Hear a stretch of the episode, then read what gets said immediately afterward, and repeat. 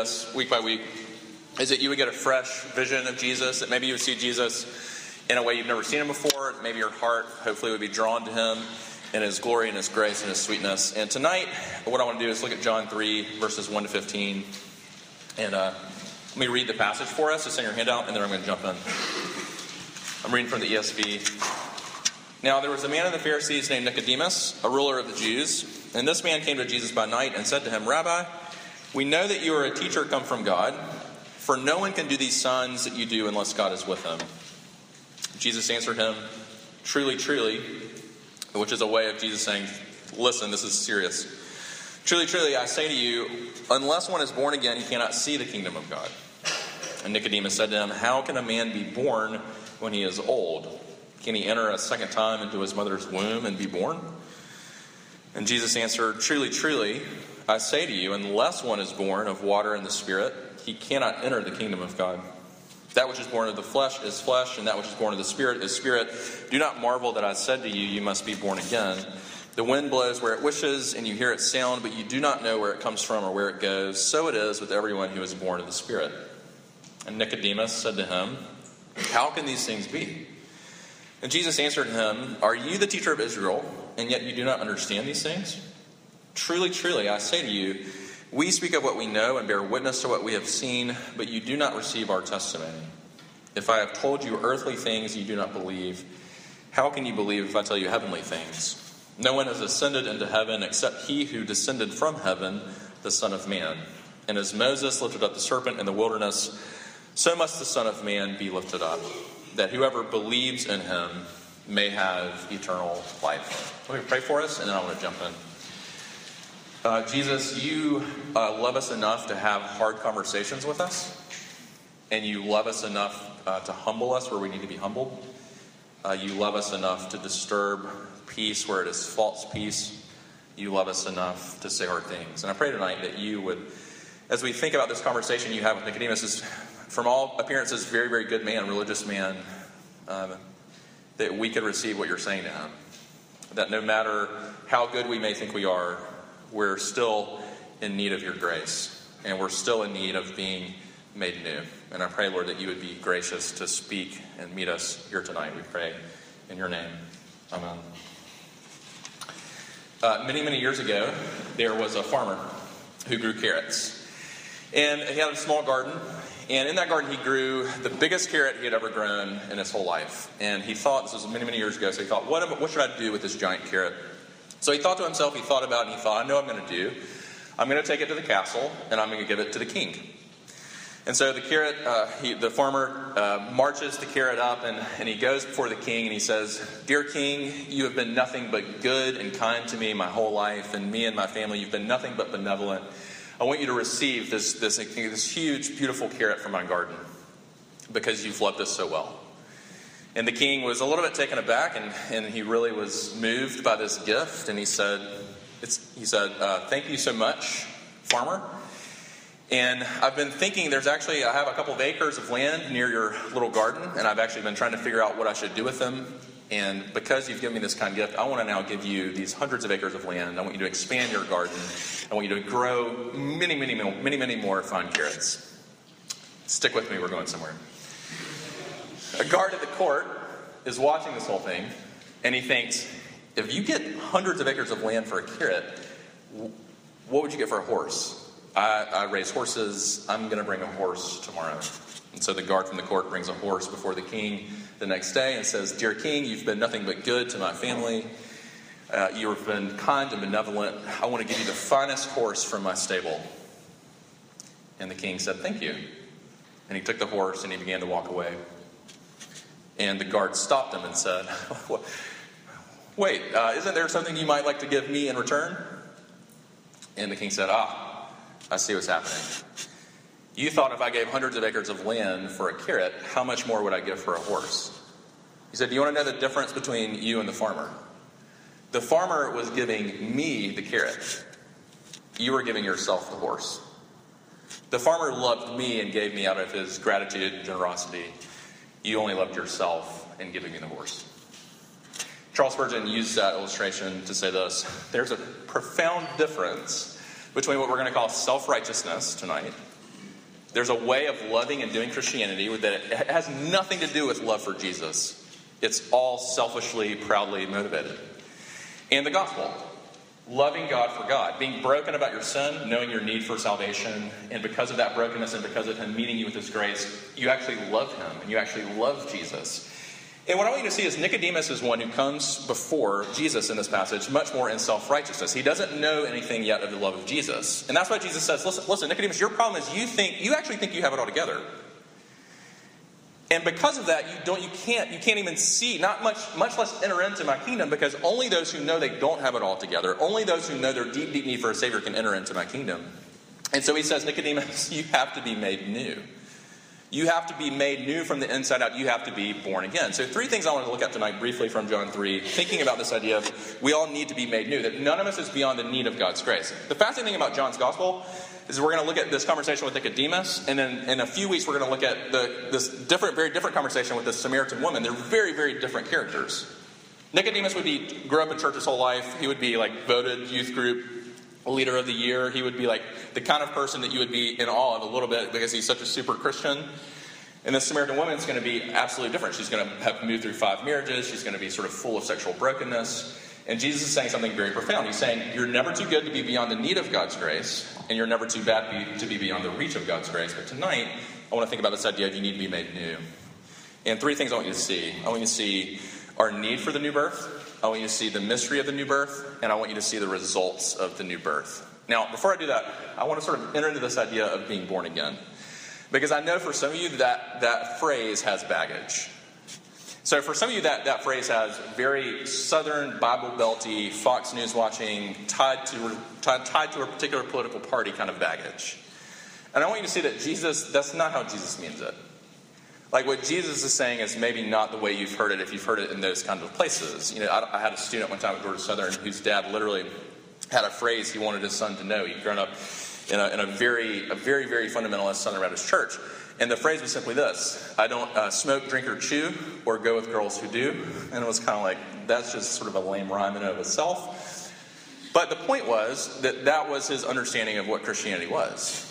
And I'm, I'm trying to see that's not what born again means when Jesus is saying it. The other thing it doesn't mean is maybe you grew up in a very feelings oriented youth group and it sort of conjures for you, maybe you gave your life to Jesus like 20 times and you never felt it enough.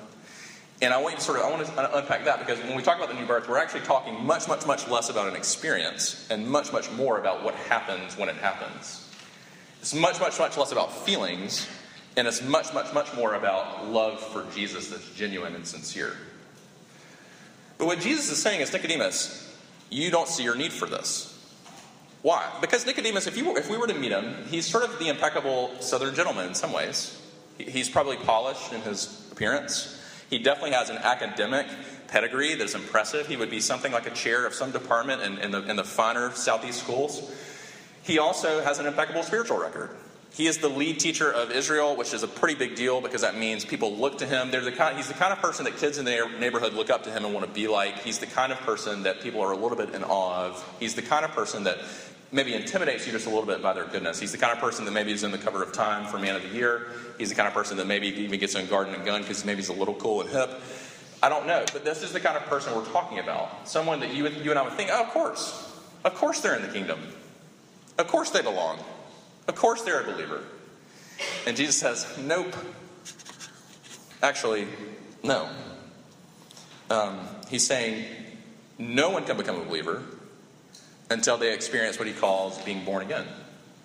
Now, what's interesting is John, that phrase, John loves, we're going to look at the whole semester, John loves what we call double entendres for my English people, or for those who paid attention a, little bit in English.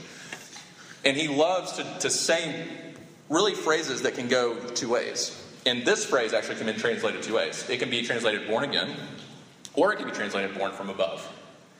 And his idea is simply this that you and I, our deep, deep need, because we live and have been born into a broken world and, and we're born, like David said, born in sin, you and I have this deep need to be made new from the inside out, and that we can't do it ourselves. Any more than you, any, any more than you and I could birth ourselves. That the Lord has to come and do a work in us that makes us new from the inside out. And Jesus, it's actually this, idea, actually, if you go back to Ezekiel, Ezekiel pictured it in two pretty, pretty profound images. This idea that God must do something inside of us to make us new, to make us a new person, to restore us to what we should be. Ezekiel's had two ideas that were really, two images that were really, really powerful. One was uh, uh, uh, bones laying in the dust, just a bunch of dry bones. And God must come and breathe into those bones. And when God breathes into the bones, they start filling up with flesh and muscle and they begin to dance.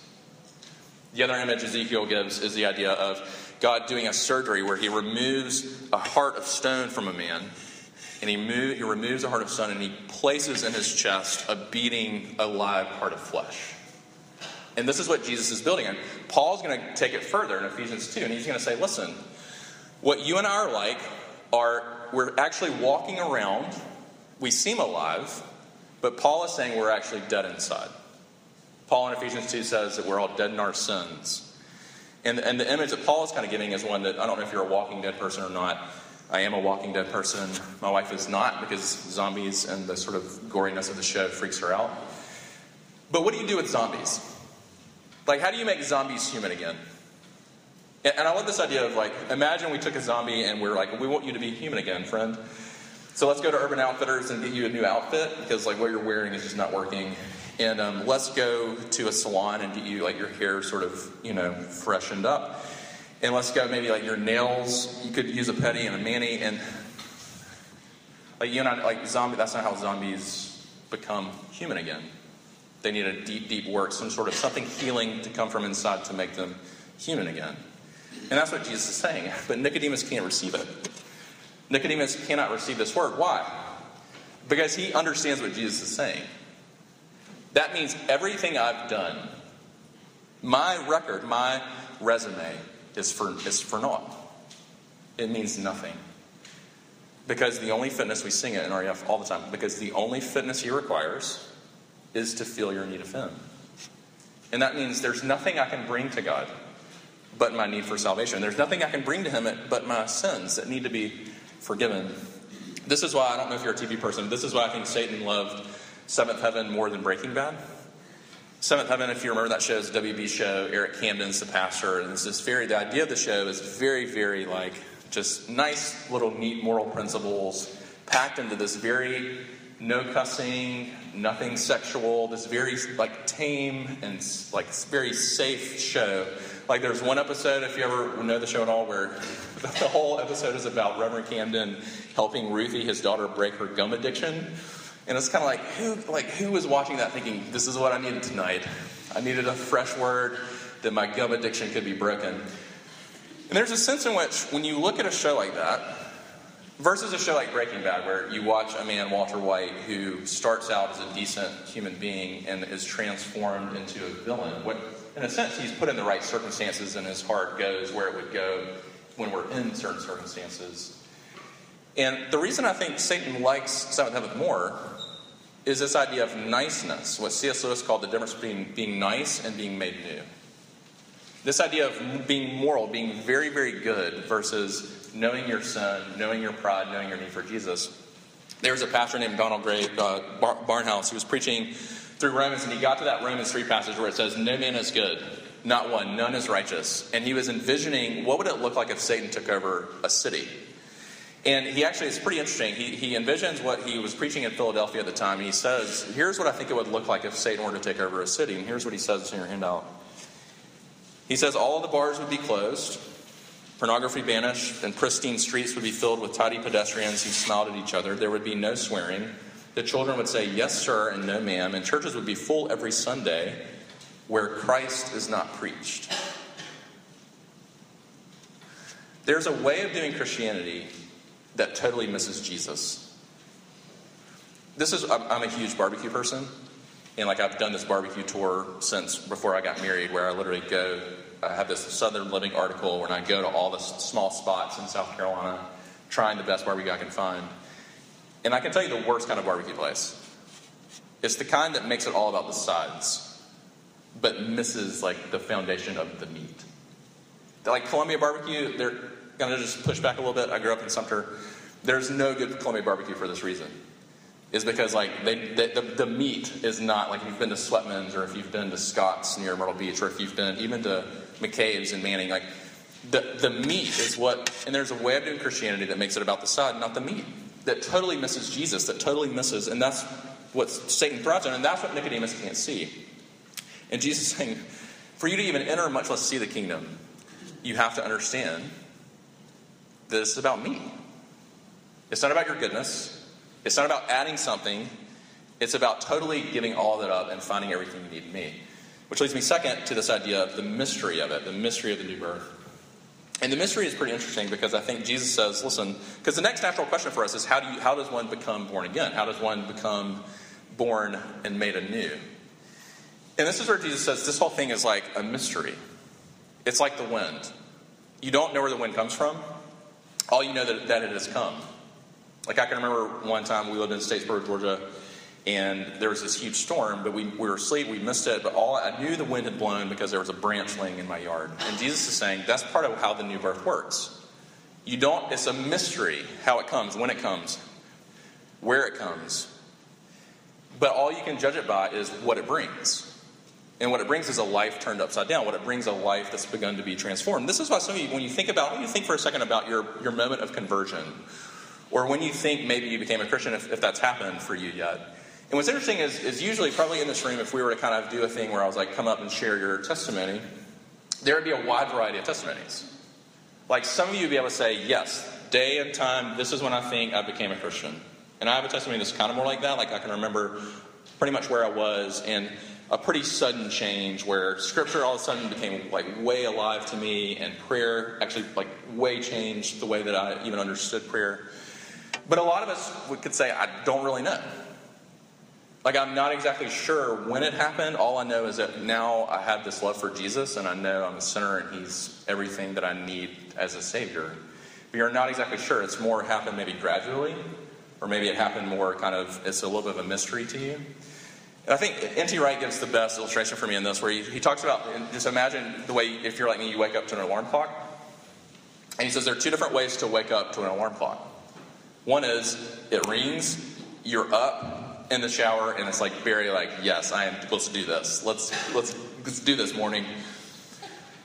And then for others of us, maybe if you're more like me, you you sort of groggily, foggily hit snooze once, and then maybe twice, three, and then you then you maybe get ashamed at how many times you hit snooze. And then at some point, you sort of foggily make yourself make your way to the shower, and you do your shower thing or bath if you're depressed. And I hear you and you go about your day. And here's what he says It doesn't matter how you woke up, what matters is that you're awake. It doesn't matter if it happens suddenly or if it happened in stages. What matters is that you're awake. And that's exactly what Jesus says. It's mysterious sometimes how it happens. But here's what I want you to see is the mirror to, to, to focus on the, the moment or season or time of your conversion is to miss the, this that the miracle is that you are a Christian. Like, this is actually the litmus test for how you know you're a Christian. Is this a miracle to you that you are a Christian? That if God could save you, he could save anybody. And if you don't feel that, if you don't have that sense, Jesus, what Jesus is saying here, you maybe need to wrestle with it as we leave here. I love the way that Richie Sessions, he's a pastor in Memphis, he has this great illustration where he talks about. Uh, I don't know what your school experience was like growing up, but my school, especially in PE in middle school, we played a lot of pickup basketball. And uh, so the pickup basketball, the way it worked in my school, I assume if you've had this experience, you've ever been picked for a team where you know the, the coach, the PE coach, would who wore in this incredible sweatsuit outfit all the time in white kids. That's all I really remember. And she picked two of us to then pick teams. And so this is the way it happened. If you've ever experienced this, you know there are only two kinds of picks when the captains are picking. There are the picks that will make your and help your team win. And they're what we call mercy picks, where you're like, oh, do I have to have to be in my team? The mercy pick, maybe you were a mercy pick. A mercy pick is someone who is in, in basketball is going to double dribble. They're going to score the wrong goal at some point. A mercy pick is if you get a lucky mercy pick, they'll hustle, but even in their hustle, they're going to foul a lot. And what Richie says is genius is that in Christianity, there are only mercy picks. All of us are mercy picks. And Nicodemus' problem, which is a lot of your problem, especially freshmen, is you still think you can bring something to the team. You still think you're a, kind of a first rounder. And you're a little offended that I didn't get picked first. And Jesus is saying, Nicodemus, don't you understand there's no such thing? There, there are only mercy picks when it comes to my kingdom. There are only those who bring nothing but their sins to the table. And that leads us lastly to the results of the new birth. So, how do you kind of know it's happened? Um, and I think this is where Nicodemus is so close and yet so far. He's so close because he sees two true things about Jesus. On the one hand, he sees, he calls him good teacher. He, he knows that Jesus is a great teacher. In other words, he knows that we should listen to Jesus. That Jesus, when it came to, to, to having insight on how life should be lived, Jesus had a lot of good things to say. And he's Nicodemus, he gets that, that Jesus is a teacher we should listen to. And the other thing he gets about Jesus that's right is that Jesus is a miracle worker. That Jesus has, he's probably seen some of the results. That Jesus in this day and time has already changed water into wine. He's probably healed some, he's healed some people, some people that are dying or sick. He's going to raise people from the dead. And Nicodemus is coming to Jesus saying, You're this incredible teacher and you're a powerful miracle worker, but there's one thing that Nicodemus doesn't see Jesus as. He doesn't see him as a savior. He doesn't see him as the one who's going to go to die the death that he deserved to die and live the life that he couldn't live. And this is why Jesus, if you are reading the story, Jesus does this weird thing where he starts talking about the story about a, Moses and a snake in the desert. And he's talking about a story from Numbers 21. And the story is simply this God's people are in the desert, and these snakes start kind of just are in their midst and biting them and, and really ca- causing death and really causing poison, and people are dying from these snake bites. So God tells Moses, I want you to do something. I want you to take this bronze serpent, I want you to put it on a pole, and I want you to lift that pole up and I want you to tell people that every time, anytime they're bitten by a snake, all they need to do to be healed is to look at this bronze serpent raised in a pole, and they will immediately be healed. That's all they need to do. They're, they're, as soon as they're bitten, tell them to look to the bronze serpent and be healed. And Jesus says, That's exactly what I'm going to do on the cross. It's, it's, it's kind of, is Jesus, like, are we wicked all of a sudden? Like, why is Jesus comparing himself to a bronze serpent? It's fascinating. Serpents in the Bible always mean one thing it's the curse and the poison of sin. If you think back to the garden, how does sin even come into the world? It's through the voice, the tempting voice and bite, if you will, of a serpent. What is Jesus saying? Jesus is saying, I'm going to become a curse. I'm going to actually take the curse of sin. I'm going to take the poison of sin in your life, and I'm going to take it to myself that you might know the blessing of healing, that you might know the blessing of grace, that you might know the blessing of forgiving, redeeming, transforming love.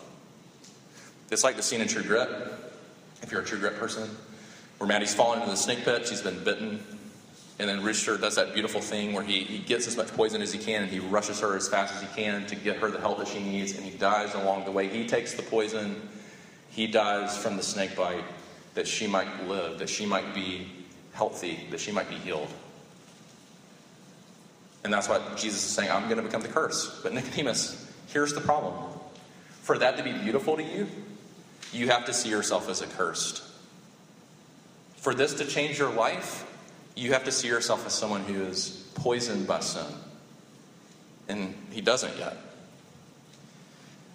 There's a, you know, when we think about this idea of, so what it means is basically the way you become a Christian is to admit your need. The way you become a Christian, Jesus is saying, is is like becoming a baby. It's like saying, I can do nothing. Please, crying out for help. Uh, yeah, I mean, I've had four, I've birthed four kids. I've birthed four kids. I've helped make four kids, which is another story. Um, I wish I could rewind that. Um, but when a child is born into the world, they're absolutely helpless. They're, there's nothing they can do. They are completely dependent upon their parents. They are completely dependent upon being helped, being taken care of. And Jesus is saying, Nicodemus, don't you see that's what it means to know me? That's what it means to see and enter into the kingdom. This means, so what you have to understand is this means the Christian life. I want you to understand this. Some of you are here, you've been born again, you can tell me your story. Praise God. But I want you to see that the growth in the Christian life, it's, it's, like, Brad, it's like Brad Pitt and uh, Benjamin Button. You know, curious case of Benjamin Button, where he, as he ages, he gets younger and younger and younger, and he gets more and more and more helpless, and he gets more and more and more needy until he's a little baby that can't do anything. And that's the Christian life. Growth in the Christian life is knowing more and more and more and more your need for Jesus, which makes you love Jesus more and more and more and more. Until you can say with John Newton, the, the you know the, who wrote Amazing Grace, John Newton at the end of his life, he's on his deathbed. He says, "I have forgotten everything, but two things I remember: I am a great sinner, and Christ is a great Savior." And my question for you tonight is: Can you say that with sincerity? Can you say those two things? That's all you know that, that I am a great sinner, Christ is a great Savior. I want to kind of close with two applications, thinking about what does this mean for your life. Two things. If you're worried right now, like if you're worried, have I, have I experienced this new birth? That's probably a good sign. It's probably a good sign that you have. And I want to encourage some of you, for some of you are here and maybe wrestling with whether or not you're a Christian is a big deal for you and it's caused you a lot of pain and anxiety. I've had friends who that's been their story. And what I want to assure you tonight is the way you became a Christian was not looking within, it was by looking without. There's this old old Puritan named Robert Murray M'Cheyne. He said, every, For every one look you take at yourself, take 10 looks to Christ. And my question simply for you to, rest your heart tonight is simply this Is Jesus beautiful to you? Do you believe him? Do you love him? As imperfectly, listen, your love compared to Jesus' love for you is always going to be imperfect. But the question is not, is it, is it good enough? The question is, do you love him? Is he beautiful and believable to you? Here's the second one. If you're listening, you're like, oh, what, like, why is he talking about this? Of course I'm a Christian. Why would I be here? I want you to worry just a little bit, just tonight, and say, do I love Jesus? Or am I the self righteous person who's doing Christian things in the name of myself? Because I want to get something from God. I want Him to give me a husband. I want Him to give me, like, this impressive resume that's going to lead me to this cool career path, and I'm going to be, people are going to, I'm going to walk up in Kanye style, and people are going to be in awe of me. And if that's where you are, I don't know. Do you love Jesus? Or do you love yourself? Are you the farmer? Or are you the guard? The beautiful thing in this story is there's a sequel. Nicodemus shows up two places in John. This place, he has this hard conversation with Jesus. And the second place is actually in John 19. And it's beautiful. Because Jesus has died, and Pilate has taken his body, and Nicodemus comes with Joseph of Arimathea to, to get it. And he brings myrrh and he brings frankincense to, so he can perfume Jesus' body.